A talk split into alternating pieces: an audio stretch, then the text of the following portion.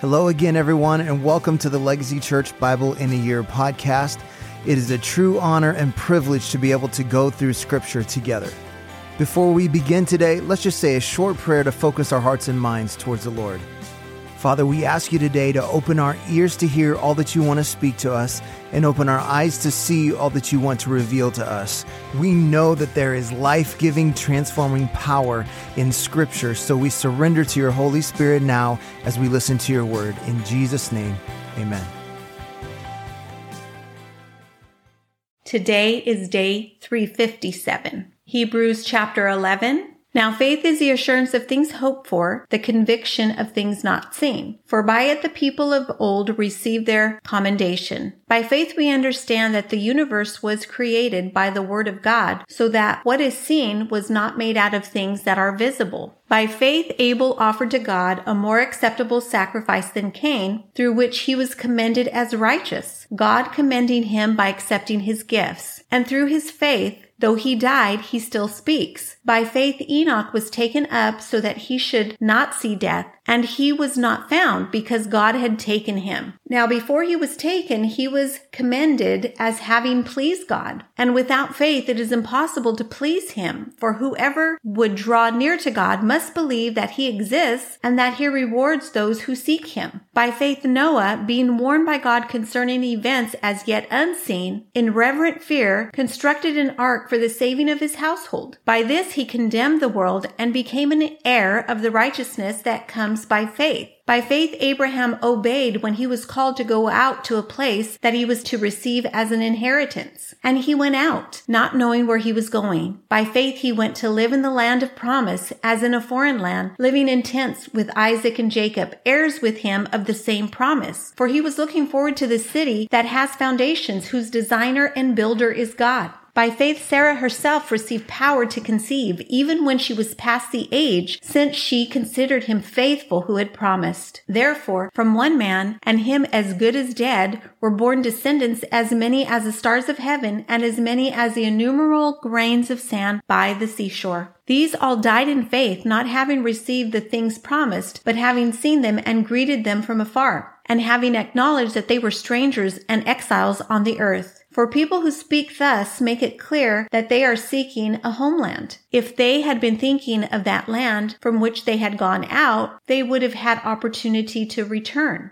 But as it is, they desire a better country, that is a heavenly one. Therefore God is not ashamed to be called their God, for he has prepared for them a city. By faith Abraham, when he was tested, offered up Isaac, and he who had received the promises was in the act of offering up his only son, of whom it was said, through Isaac shall your offspring be named. He considered that God was able even to raise him from the dead, from which, figuratively speaking, he did receive him back. By faith, Isaac invoked future blessings on Jacob and Esau. By faith, Jacob, when dying, blessed each of the sons of Joseph, bowing in worship over the heads of his staff. By faith, Joseph, at the end of his life, made mention of the exodus of the Israelites and gave directions concerning his bones. By faith, Moses, when he was born, was hidden for three months by his parents because they saw that the child was beautiful and they were not afraid of the king's edict. By faith, Moses, when he was grown up, refused to be called the son of Pharaoh's daughter, choosing rather to be mistreated with the people of God than to enjoy the fleeting pleasures of sin. He considered the reproach of Christ greater wealth than the treasures of Egypt, for he was looking to the reward. By faith he left Egypt, not being afraid of the anger of the king, for he endured as seeing him who is invisible. By faith he kept the Passover and sprinkled the blood, so that the destroyer of the firstborn might not touch them. By faith, the people crossed the Red Sea as on dry land, but the Egyptians, when they attempted to do the same, were drowned. By faith, the walls of Jericho fell down after they had been encircled for seven days. By faith, Rahab the prostitute did not perish with those who were disobedient, because she had given a friendly welcome to the spies. And what more shall I say? For time would fail me to tell of Gideon, Barak, Samson, Jephthah, of David and Samuel and the prophets, who through faith conquered kingdoms, enforced justice, obtained promises, stopped the mouths of lions, quenched the power of fire, escaped the edge of the sword, were made strong out of weakness, became mighty in war, put foreign armies to flight.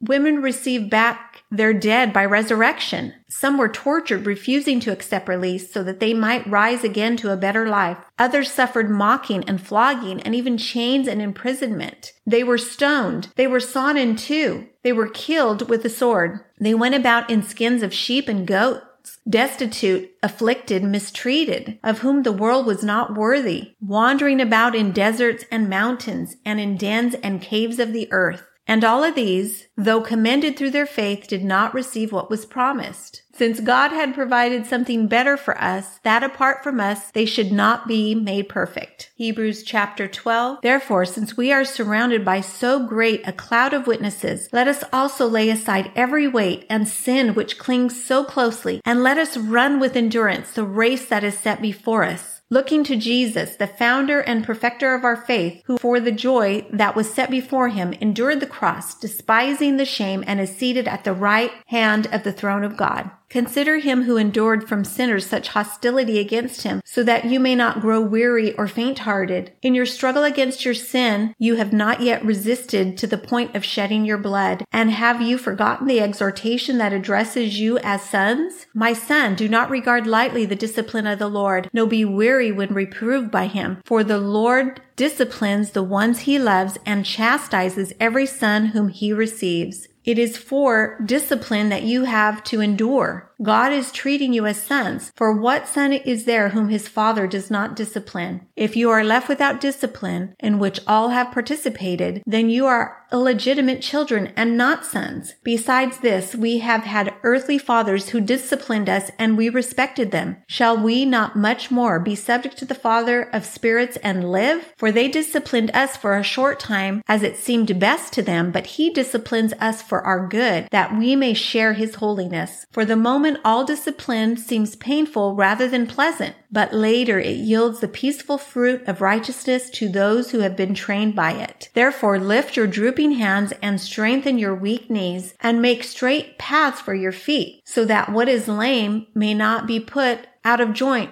but rather be healed. Strive for peace with everyone and for the holiness without which no one will see the Lord. See to it that no one fails to obtain the grace of God, that no root of bitterness springs up and causes trouble, and by it many become defiled, that no one is sexually immoral or unholy like Esau, who sold his birthright for a single meal. For you know that afterwards, when he desired to inherit the blessing, he was rejected, for he found no chance to repent, though he sought it with tears. For you have not come to what may be touched, a blazing fire and darkness and gloom and a tempest, and the sound of a trumpet and a voice whose words made the hearers beg that no further messages be spoken to them. For they could not endure the order that was given, even if a beast touches a mountain, it shall be stoned. Indeed, so terrifying was the sight that Moses said, I tremble with fear. But you have come to Mount Zion and to the city of the living God, the heavenly Jerusalem, and to innumerable angels in festal gatherings, and to the assembly of the firstborn who are enrolled in heaven, and to God, the judge of all, and to the spirits of the righteous made perfect, and to Jesus, the mediator of a new covenant, and to the sprinkled blood that speaks a better word than the blood of Abel See that you do not refuse him who is speaking. For if they did not escape when they refused him who warned them on earth, much less will we escape if we reject him who warns from heaven. At that time his voice shook the earth, but now he has promised, Yet once more I will shake not only the earth but also the heavens. This phrase, yet once more, indicates the removal of things that are shaken. That is, things that have been made in order that things cannot be shaken may remain. Therefore, let us be grateful for receiving a kingdom that cannot be shaken, and thus let us offer to God acceptable worship with reverence and awe, for our God is a consuming fire. Hebrews chapter 13. Let brotherly love continue. Do not neglect to show hospitality hospitality to strangers, for thereby some have entertained angels unawares. Remember those who are in prison as though in prison with them, and those who are mistreated, since you also are in the body. Let marriage be held in honor among all, and let the marriage bed be undefiled, for God will judge the sexually immoral and adulterers. Keep your life free from the love of money, and be content with what you have For he has said, I will never leave you or forsake you. So we can confidently say, The Lord is my helper. I will not fear. What can man do to me? Remember your leaders, those who spoke to you the word of God. Consider the outcome of their way of life and imitate their faith. Jesus Christ is the same yesterday and today and forever. Do not be led away by diverse and strange teachings, for it is good for the heart to be strengthened by grace, not by foods, which have not benefited those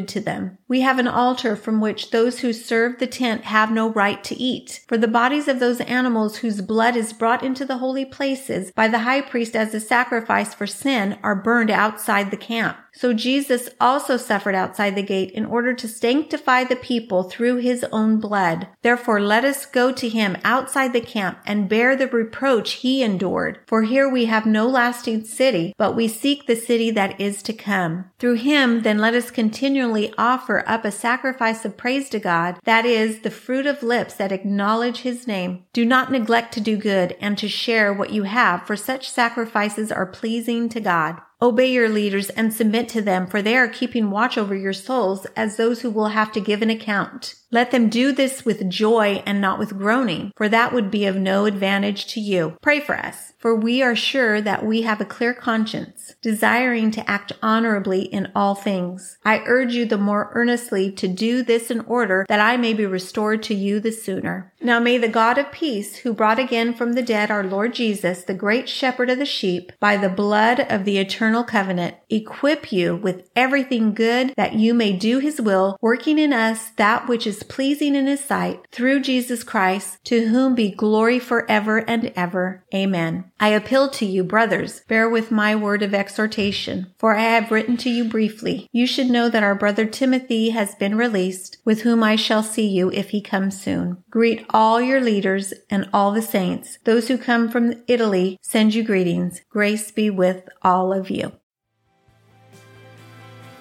Well, thank you for joining us today on our Bible in a Year audio podcast. I want to encourage you to take what you've heard today and apply it into your life, to be a doer of the word and not just a hearer only. Remember, we are called to be disciples, not just converts. So we pray like Jesus prayed Your kingdom come, your will be done on earth as it is in heaven. That means if God's kingdom comes, then the enemy's kingdom has to go. So let's take what we've heard and what we've learned and go be a light in this dark world. God bless, and we'll see you again tomorrow.